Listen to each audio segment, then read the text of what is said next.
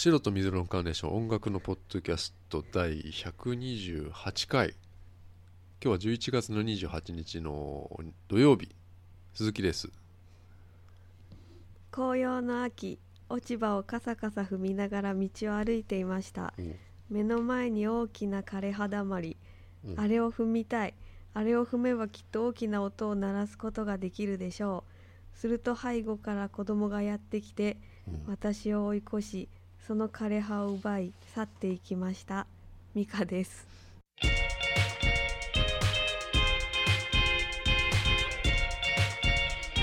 プロペラーズでカムアライ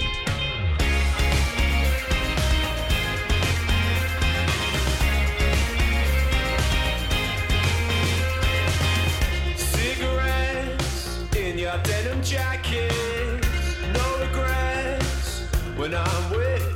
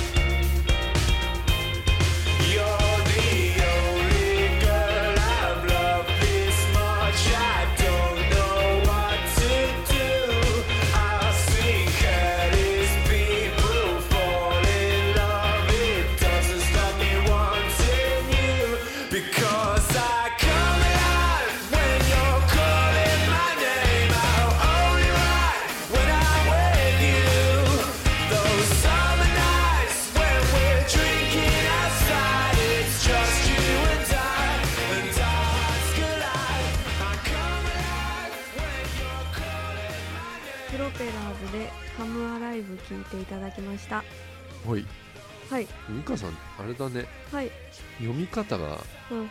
ずっとこうん。う同じだね。すいません咳が。え？抑揚がない。抑揚がないんだよね。あ本当ですか？なんとかなんとかでなんとかなんとかみたいなうん。感じだよね、本当ですか？どうしでたらいいですか？もそっか。うん。難しいよな、難しいな抑揚っていうのはな、聞いていただきました。みたいな。ああそれでいやちょっとやめとこう、うん、やめとこはい、う、うん、うん、もうプロペラーズだけどはい2013年だからデビューしたのが、まあ、2年ぐらい前か。うん。ロンドン、はい。ロンドンロンドン。UK5 人組のロックバンド。はい。今かけたのは「カムアライブっていう。うん。10月にリリースしたシングルなんだけどはい。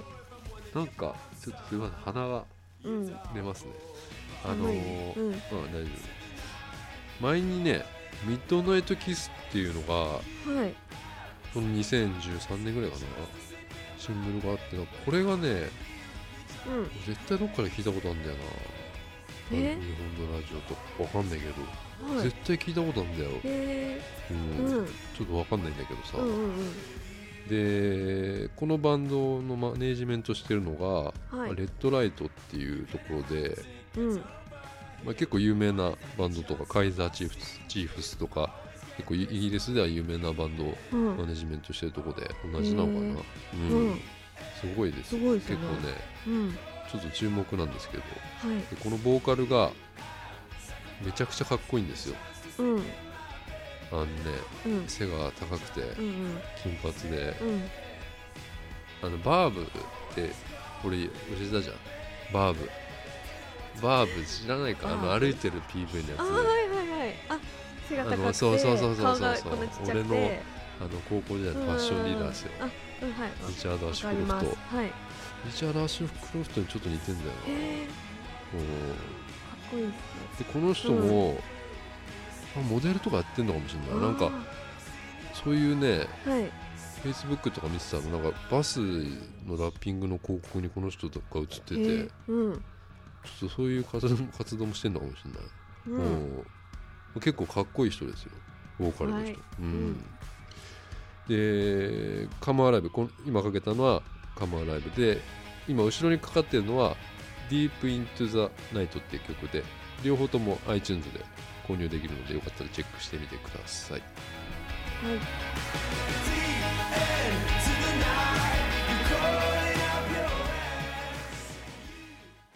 うん大変だね。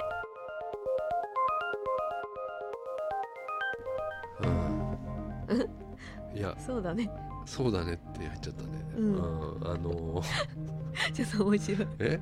なんだ？いそうだやなんか今ね。自分の中でうん。あなんか。なんか声が聞こえてう。なんだそうだねってうん。声出ちゃったな。はい。そういうことない。あります。あのー昔自分の中にうん小学校ぐらいの時、うんうん。神様がいたとかなかった？神様がいたの？あの作り上げた神様。自分の中で、わかん俺いたんだけどうん。小学校の時。うん。どんな神様？あのさ洗面台のうん。上にあのうん。家の実家のねなんか、はい。なんていうのあのこういうちっちゃいなんかさなんか置物のやつ？うん。置物のあの神様みたいなうん。わかんない。だ誰かからもらったのかもしれないけど、そのあったのよ。大仏みたいなちっちゃい置物がうん。洗面台の上に置いてあったんだけど、うん。俺それに毎朝、うん。学校行く前に水あげて。う ん水あげかわいいね。そうそれが、うん。実は俺の中にもいると。思い込んでてその人とずっと会話してたっていう、ん。ん。暗い小学生だったから小 低学年の時、うんでその人が、うん。その神様がうん。いなくなっちゃった日のこともなんかえ？覚え、うん。小4ぐらいで、うん。突然そのさよならをしたの俺が。うん。もうあなたは必要ないっていう。自分で判断してたの？友達ができたからいらないっつって。へえ。さよならした日をなんとなく覚えてる、うん。今なんかちょっとそういう人がうんいちょったとなんんだか、うん、かけてきて、はい。まあ、そんな感じなんですけどね、うん。あのうんはい。ー結構さ世の中はい。謎あるじゃないですか。謎。謎みたいなことがさよくわからないことうん。があってうん。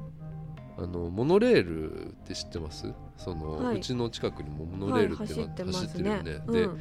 天王ザイルっていうはいはい。駅がありまして、うん。そこはあの臨海線っていう電車とうんモノレールかなあれ。モノレールの駅なのかな、うんうんがあって。はい。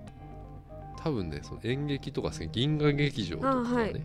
うん。行ったことある。あある。うん。であそこそういうなんだろう変な建物じゃないですか。建物そう。んうなんか何にもないよね。何にもない建物なんですよ、うん。銀河劇場って、でも1階にね一応そのまあドラッグストア とか。あるある ある、うんある。あるでうん。俺ね実は、えーこの前ねあの、はい。行ったんですよ、うん。で別にあ何したわけじゃないんだけどうん。トイレを借りに。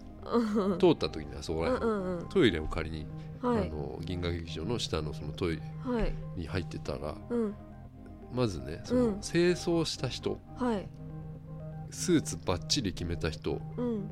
がねその銀河劇場というかその天王ザイルのそのビルの前に立ってたの、でなんだろう手にうん。あの看板みたいなの持ってて。うんはい。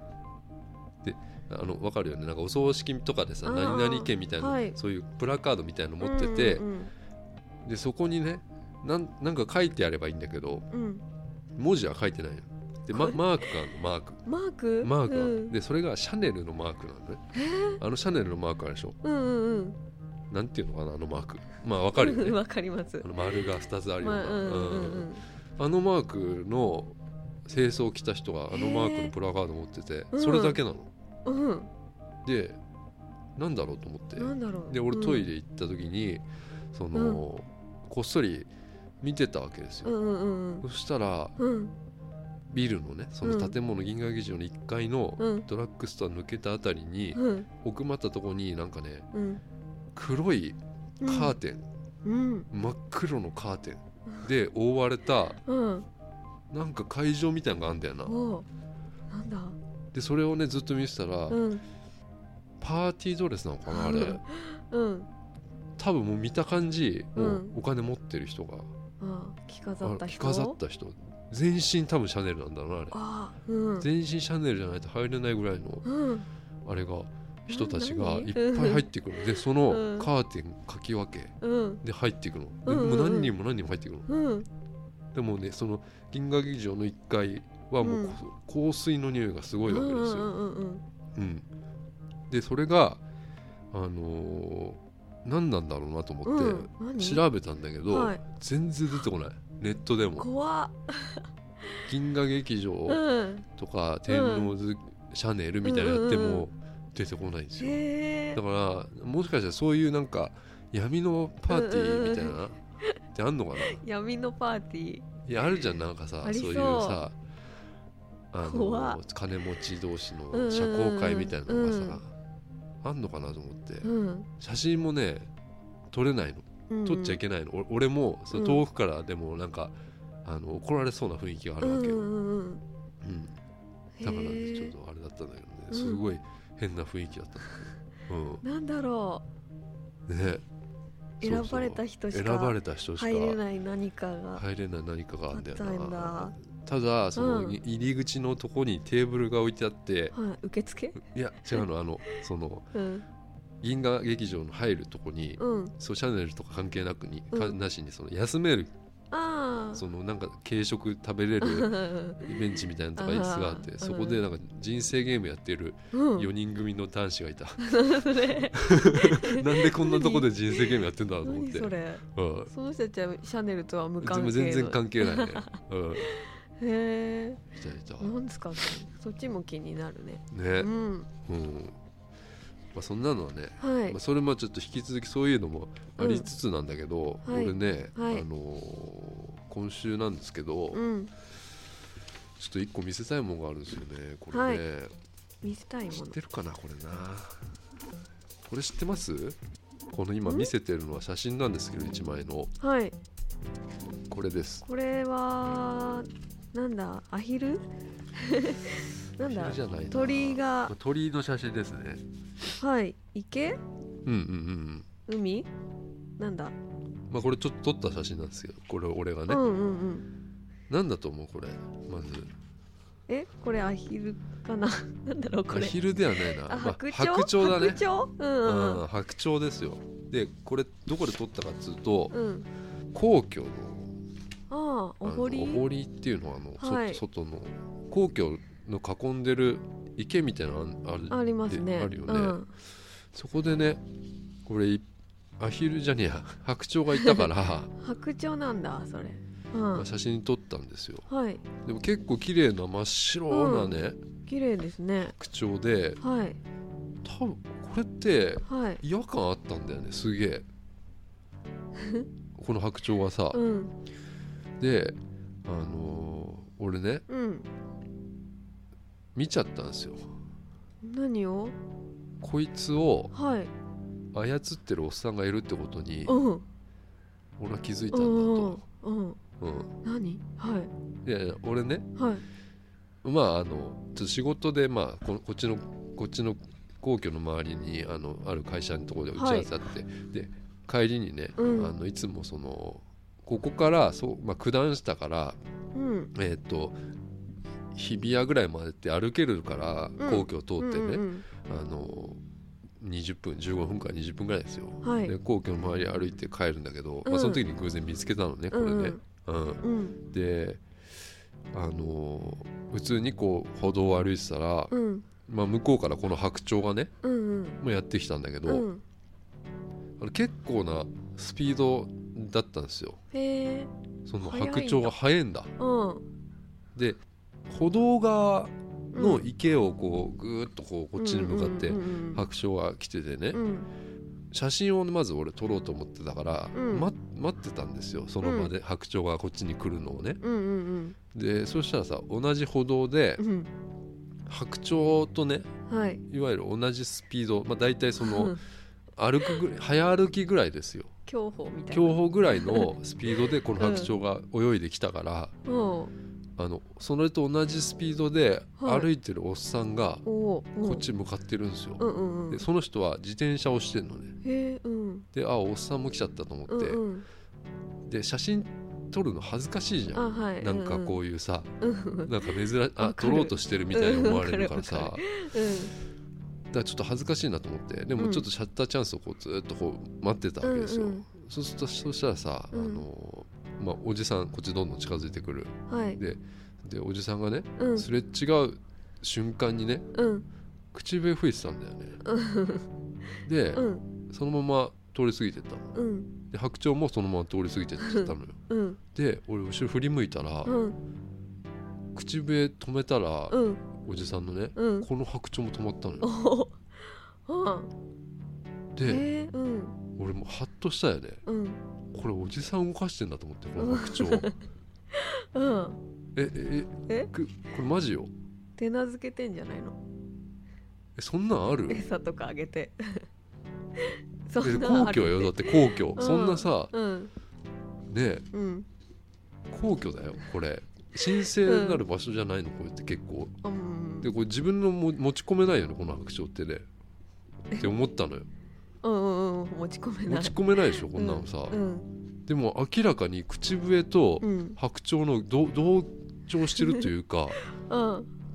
後ろ振り向いたら止まってるわけですよ、おじさんも白鳥も、うん。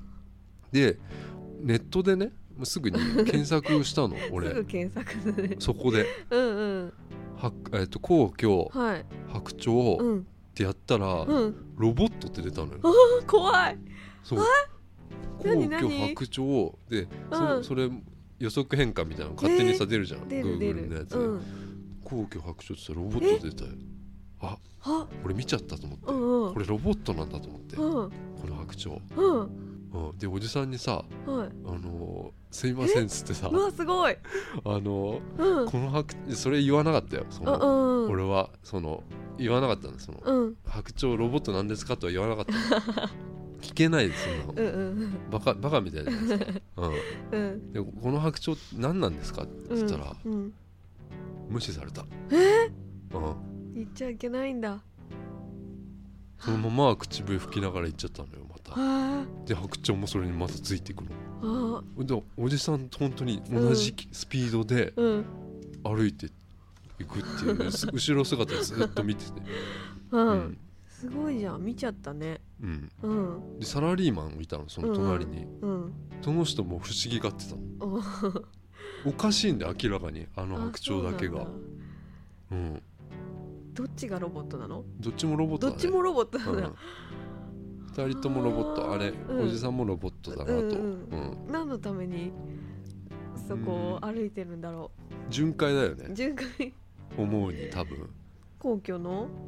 皇皇居守ってんのかな？皇居ってさ、うん。ない？なんか噂結構。謎だからあそこ。あの走ってるランナーがなんかうん。警官だみたいな。そうなの？なんかない？そういう噂。ああったよね都市伝説みたいなのさ。へえ俺見ましたよあれ。え見たね。ロボット、あー見たいね。うん。高性能ロボットと。うん。昼間ですか？あ昼間だ。あ明るいからこれ昼間ねですよ、うん、これは一匹しかいないの？ネット見たら、うん。やっぱ2匹みたいなその 名前がついてる 名前がついてるの？これかわかんないよ。わかんないけど、うん。なんとかちゃんとなんとかちゃんみたいな、うん。そうなんだ。あなんかね違うのよ。浮いてんのよやっぱり。白真っ白で。ああおかしいんだ。なんかでこいつが不このね白鳥はだからうん。監視ロボットっていう、うんうんうん、そうなんだ。そうだそういううん。おじさんはおじいさん？おじあのさん、ね帽子かぶったね、うん、野球帽みたいな？そうそうそうそうそう。んなんか想像帽子かぶったおじさんだね。別にそのちっちゃい。おじいさんではないな。なんか小柄？こうん小柄だね。ううん。ん。うん。量産型おじさんみたいな感じだったな。へえすごい、ね、でもちょっとね、あうん。の調べてみてよ皇居うん。白鳥ってやったらうん。ロボット出るから、う んわかりました。うん。うん。以上。面白いな。いいな。うん。うん。そういうのいい。で面白い発見。発見でしょ、うん。もうおじさん。あおじさん見たら、うん。あのちょっとうん。監視してみてっていう。うん。うん。分かった。はい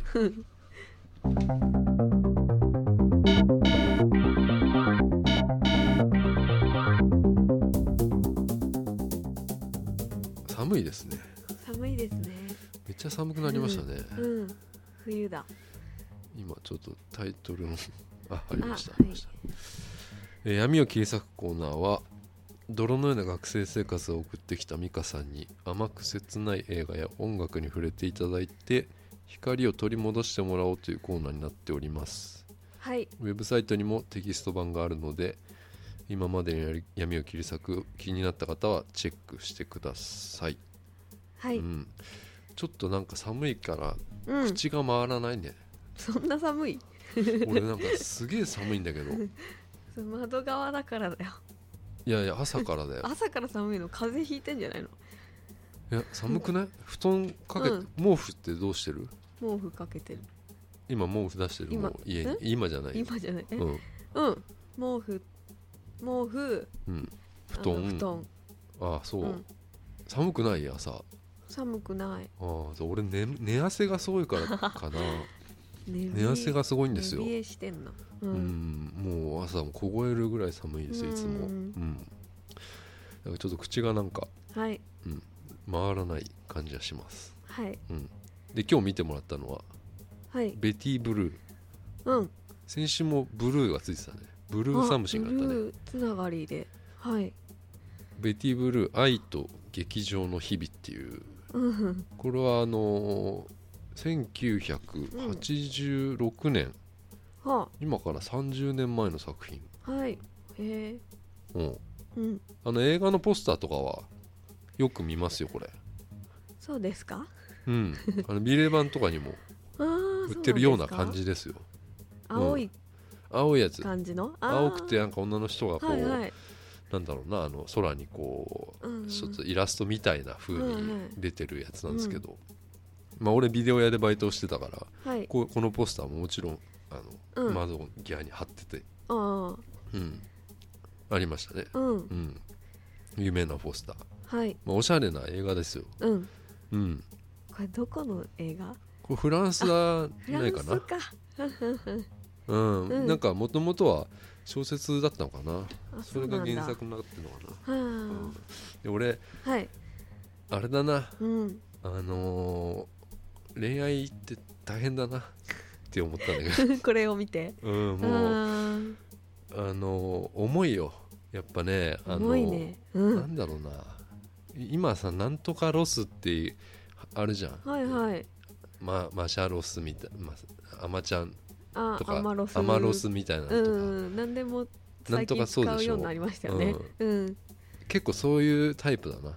ベティ うん。ベティロスみたいな。にちょっと俺は陥ってるんですね。落ちたかな。でそれそれだけうん。その結構強烈な キャラクターは結構ねねやっぱ映画うん映画史に残るぐらいなうん。あのーキャラクターだったような気がするんだけどな。うはいーん。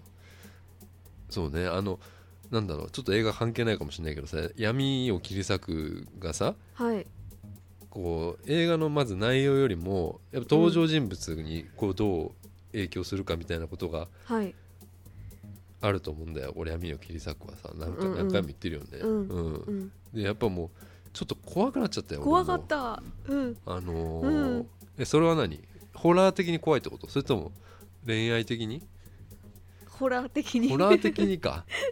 俺ちょっと恋愛的にちょっと怖えわと思ったもう。ん。ううん。もうちょっと恋愛するの怖いぐらいになった。うあん、そう。うん。うん、で簡単にストーリー。ストーリーというかねまあストーリーか。はい。あのーなんだろうああの最初のうーんとね あの、うん。まあ、何にもないところに、まあ、砂漠というか荒野みたいなところに今住んでるんですけど、まあうんうんコテージみたいな、うん。まあいいとこですよなんか、うん。いい感じのとこです、そうですね。うん、ロケーシンョンとか、うん。でペンキ塗りの仕事をしている男うん。ゾルグうん。と、えーそこにあの住み着いたうん。ベティの、まあ、うん。物語、ゾルグとベティの物語うん。じゃないですか。うん。でまあ、ゾルグはもともとなのかな。本を書いてて、はい。まあ、それを読ん見つけちゃったんだよねベッティはね。うん。でそれを読んで、うん。まあ、彼はちょっと天才だともう大作家だとうん。思い込んで。はい。でこれはまあきっと売れるからっつって、まあえータイプライター当時の、まあ、パソコンみたいなやつにはい。打ち直して、まあ、出版社にこう送りつけるっていう、うん。うん話なんだけどさ。うん。あのベティはなんだろう分かりやすく言うとうんメンヘラなのっていう感じなのかな、今の感じで言うとさ。うん。であのベティとゾルグはもう2人がその、まあ、ボロボロになっては激しく愛し合って、うん。みたいなのの終始そういう繰り返しですよ簡単に言うとね。うん。うん、でまあもう冒頭いきなりさもうラブシーンから始まるから、俺もその くれぐれもうん両親とかと一緒に見るときははいはい。これは注意しなきゃいけないっていう。そうですね。だから俺は言ったでしょ、もうはい。お母さんと一緒に見てはいけませんと。はい忠告をちゃんと守りました。でこれどうしようかなと思って俺これ これ見といてっつってメ,、ールした時にはい。いつもさなんかお母さんとなんかテレビとか見たりするんじゃないの？ああテレビははい見たりしでそれでさ、その感覚でさ これなんか面白いから見てって言われたんだけどとか言って 大丈夫？始まったらさうん。いきなりラブシーンからだからさうんうんうんうん。一応忠告しといたけどさ。しかもさあれモザイクかかってるってことはさどうなってんの、あれねなんかね、うん。俺ね昔に見たのよこれ。だいぶ昔よ。あそうなんだ。10代よ。だかうんうん。うんらもう全然覚えてないんだけどさ、うんうんなその時見たのはうん。なかったと思うモザイク。なんか要は完全版みたいなのがあるらしくて、はい、はいでそれとは別のものだ俺なんていうのこれカットされた。1時間ぐらいカットされてるんだってこれ。え？フルーにあるやつ。私が見たやつ？そうそうそうそう。そうなの？でそのいわゆるさこれ突然ベティとか現れてるじゃん。そうそうそううん。でもなんかそれは違くて。なんかあるんだ。なんかねそのあるのよもともと来た経緯とかが、えー、見たいそれ。うん、うん。でもそれ1時間よプラスこれ、あ 大変だ。うん、うんだからでもカットされたものでも結構そのコンパクトにまとまってていいあーそうなんだ。っていうのはうん言われてんじゃないかな。うへん。えそうですね。うん。モザイクたくさんあったね。モザイクばっかよ。うん。じゃああれ本当のやつはあもうフル本当に出てんじゃない？出てんだうん。ね、で俺出てんの見たと思うんだ。うん。すごいね。ううん。あのメンヘラっていうとやっぱはい。ねあんまり響きが良くないんだけどさ、うん。まあ、自分勝手だったりとかうん。なんか自傷癖あったりとかはい。私を見てとうんうんうん。私だけを愛してうん。みたいな。あのすごく綺麗なこの映画のねうん。見方をするとうんさロマンチックな見方をするとうん。やっぱこれこそ愛と。うん。この2人のこれがはい。うんうん愛そのものなんじゃないかっていうはい。見方もああるんだよああそうか。ベティはは自分をすり減らしてでもうん。相手に尽くすっていうそのいはい。愛愛と自己犠牲みたいなうんそういううん。それに相手もうん。まあゾルグも必死で応える。うんうんうんそれはなんていうのこの2人がその思いやりうんうん。で結ばれてるっていうそのねあのベティの行動全てが相手のためであると。うんうんうんうん。彼に作家として行動してもらうための行動なんだっていう、はい。そのんうん、だから単純にこれメンヘラとはちょっと違うと。私だけを愛してるわけじゃないと、うんうんうん相手に与えてるからっうんうんていうことは思ったんですよ。ほうほうほうだからうん。ねそのベティさそのベティはそのもうなんていうのかなちょっと嫌なことがあるとうん。ヒステリックになっちゃって、ねうん。で家にあるゾルグの家にあるものを 窓からボンボン捨てるわけですよ。あれがコミカルでいいんだけどさ、そのうん全部全部出しちゃう。ねうん。でもあれはゾルグには必要ないからだよね、うん要はそうでしょ。うん。ゾルグは作家としてやればいいっていうのはベティはあるんだよね。だからそんなのペンキなんか塗ってないで、あの本書けばいいのにっていうことで家にも火つけちゃうとかさ、ねそう行動してもらうために不器用だけどっていうことなんだよねきっとね。そっかそっか。それがでも一応やっぱりうん。ロマンチックな見方かなとは思うんだよ、ううん。ん。でうん。でそれはそんな感じじゃなかったですか？そんな感じです。本当 本当です。あとさいや違くてさ、うん。美香さんさ、はい。見るの早くね？うん本当見てる？なんか。本当見たよ。本当ね。なんでなんで？か俺さみ見てっつって、みうん。言ったじゃん、うん。その後なんかなんかは返信が早かったなと思って。ほんと見たっす。見た見た、曲も聴いたみたいな感じだったからさ。早っと思っえだっててさだってさあれ早く見ないともう間に合わないあそうと思って。なんですよ、うん。ちょっとすいませんね、いえなんかあのちょっとバタバタしてしまったねうんあのううんん見た見た。ううんんまあ俺あんまりその美香さんどう思うか知らないからさその、まあ、つまんないっていう感想ももちろんある、つまんなくないよ。いやいやうん。これはあれだけどさ、うん。未来予想図とかやった時はあれは俺も見てなかったから、うんあんなつまんねえの見しちゃってあちょっと申し訳ねえなって俺も見ながら思ってたあいやいやいやいや。ううんん。うん。うん、たださうん。あのー今ロマンチックな見方はい。だけど、うん。俺俺がね例えばゾルグだとしたら、はい。ってことを考えたら俺がゾルグ？俺がゾルグだとしたら、うん。俺がいつも半裸で部屋の中で もうフルフルチンでもうあ歩き回ってるとしたら、ねうん。あのーやっぱりいうん。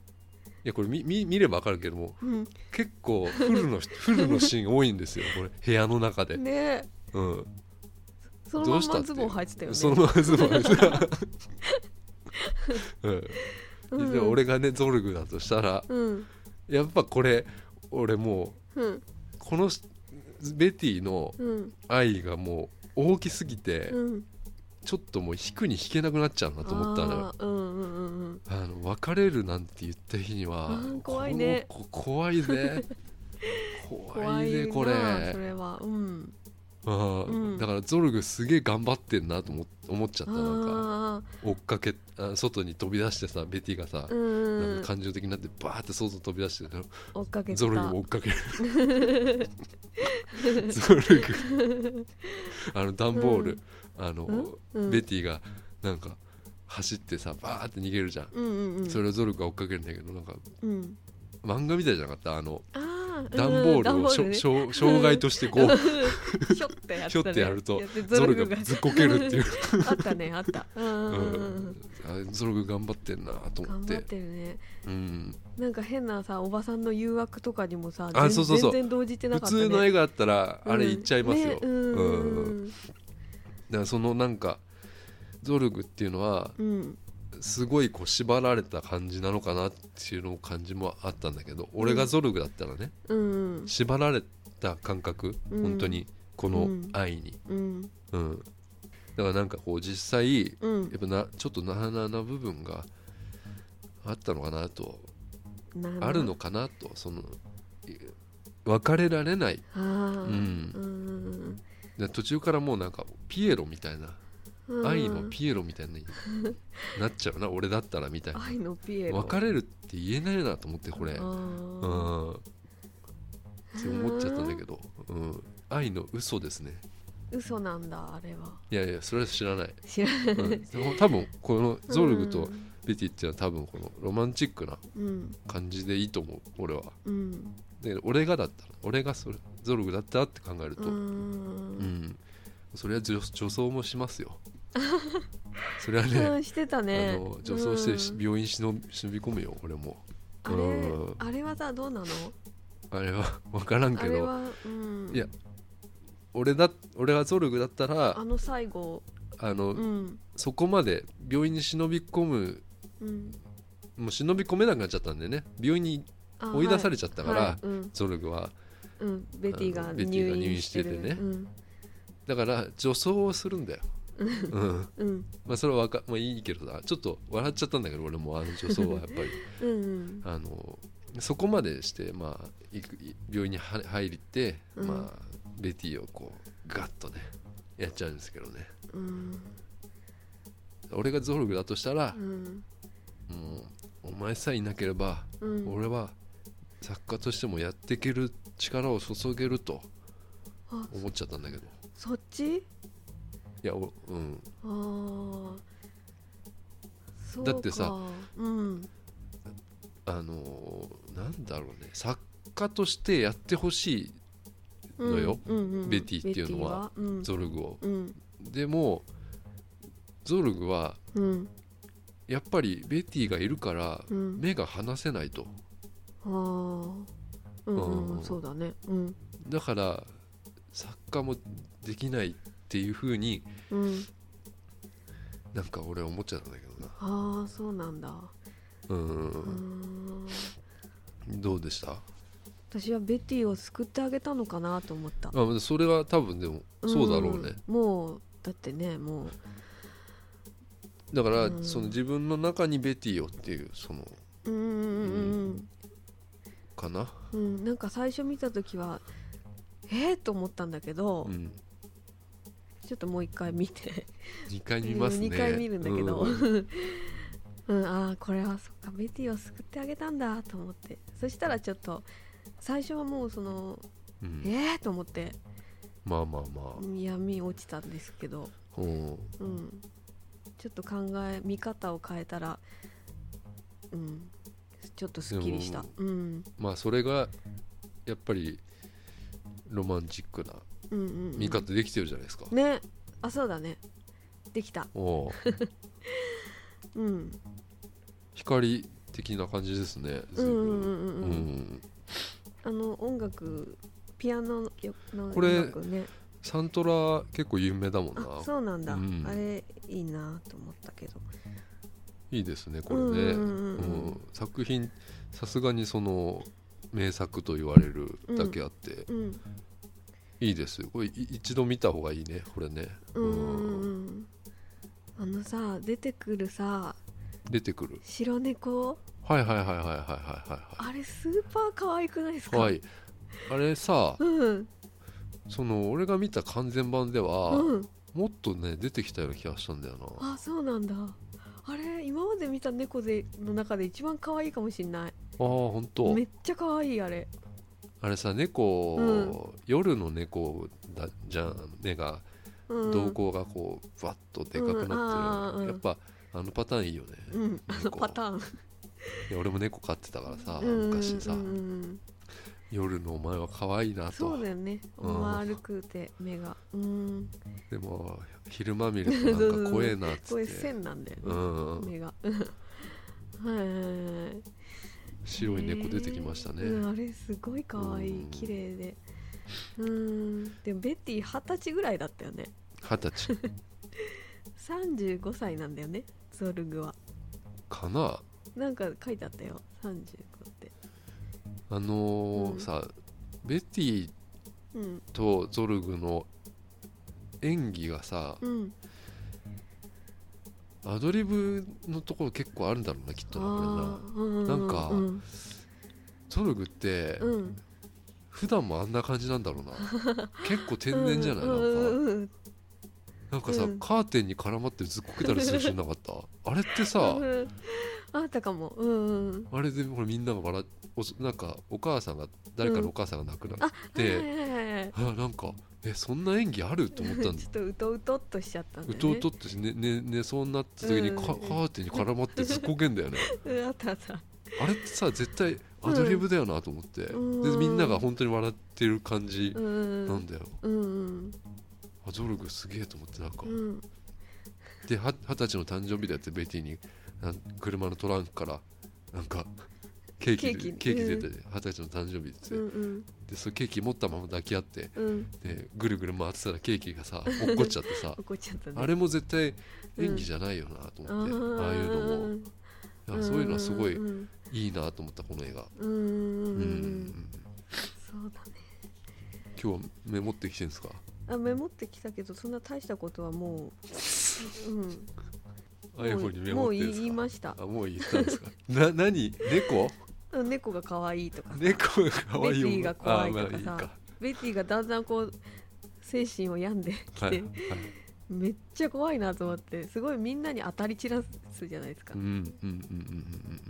うんあの編集者のあゾルグーの本のことをさそれはでもほらうん、ゾルグのためを持ってゾルグのためなんだよ、ね。と思う。わ若さもあんのかな。うんまあ情緒不安定だからうん。ねうん。私がこんなにこの人を天才だと思ってんのにお前は何言ってんだっつって。うん。そうそうそう切れちゃうっていう。切れちゃうんだよね、うん。すぐね。うーん。どうですか？どうっすか？僕はうんこれはうーんベティが可愛いと、かわい。うん。単純に。うん本当に俺は結婚したいぐらいいいなと思った。えそれは何？ベティのあれあれ全部含め、うん。全部含め？俺好きだな。あそうなんだ、うん。ふあんな？結局好きだ。振り回される感じ？うん好き好き。うん。うーん。でもなんかすごいこうヒステリックになってさうんただ翌朝起きた時に、うん。全然何にもなかったような感じで甘えてくる感じも最高だねもあ 本当。う、うん、あ 3, ー3です、ああ三ですか。うん、うん。あの映画的には本当にいい,、うん。いいね。うん。これは。あの、うんうんなんかロケーションもなんかどこなんだろうねああいうのね、うん。うん。あれよかったな、ね。映像綺麗だしうん。音楽もいいし、うん。みたいなんで。うん。だけどまあ光的には3ですかね。うん。えうん。えはい。私はうん。光的にはうーん私も3かな。うん。なんで笑うんですいやなんと。本当だよ。うんうんうん。はい。まあ3か。まあでもなんか、うん。あれだね。ちょっとだんだんそのロマンチックな見方できてきてんじゃないですかね。うん。美香さん、うん。うん、やった。なんかさこの辺で一回さはい。琴の葉の庭とかもう一回見てみあるとかさうん。秒速とかもう一回見てみるとかあー見てみさますか。そうするとさ変わっなんかちょてるかっとこうもしれないですね。変わってんのかな、うん。なんかおさらいみたいな感じ、うん復習ししてみようかな。その。はいわかりました。うん、うん。じゃあ3ですね。ベテはいィ・ブルー愛と劇場の日々。3です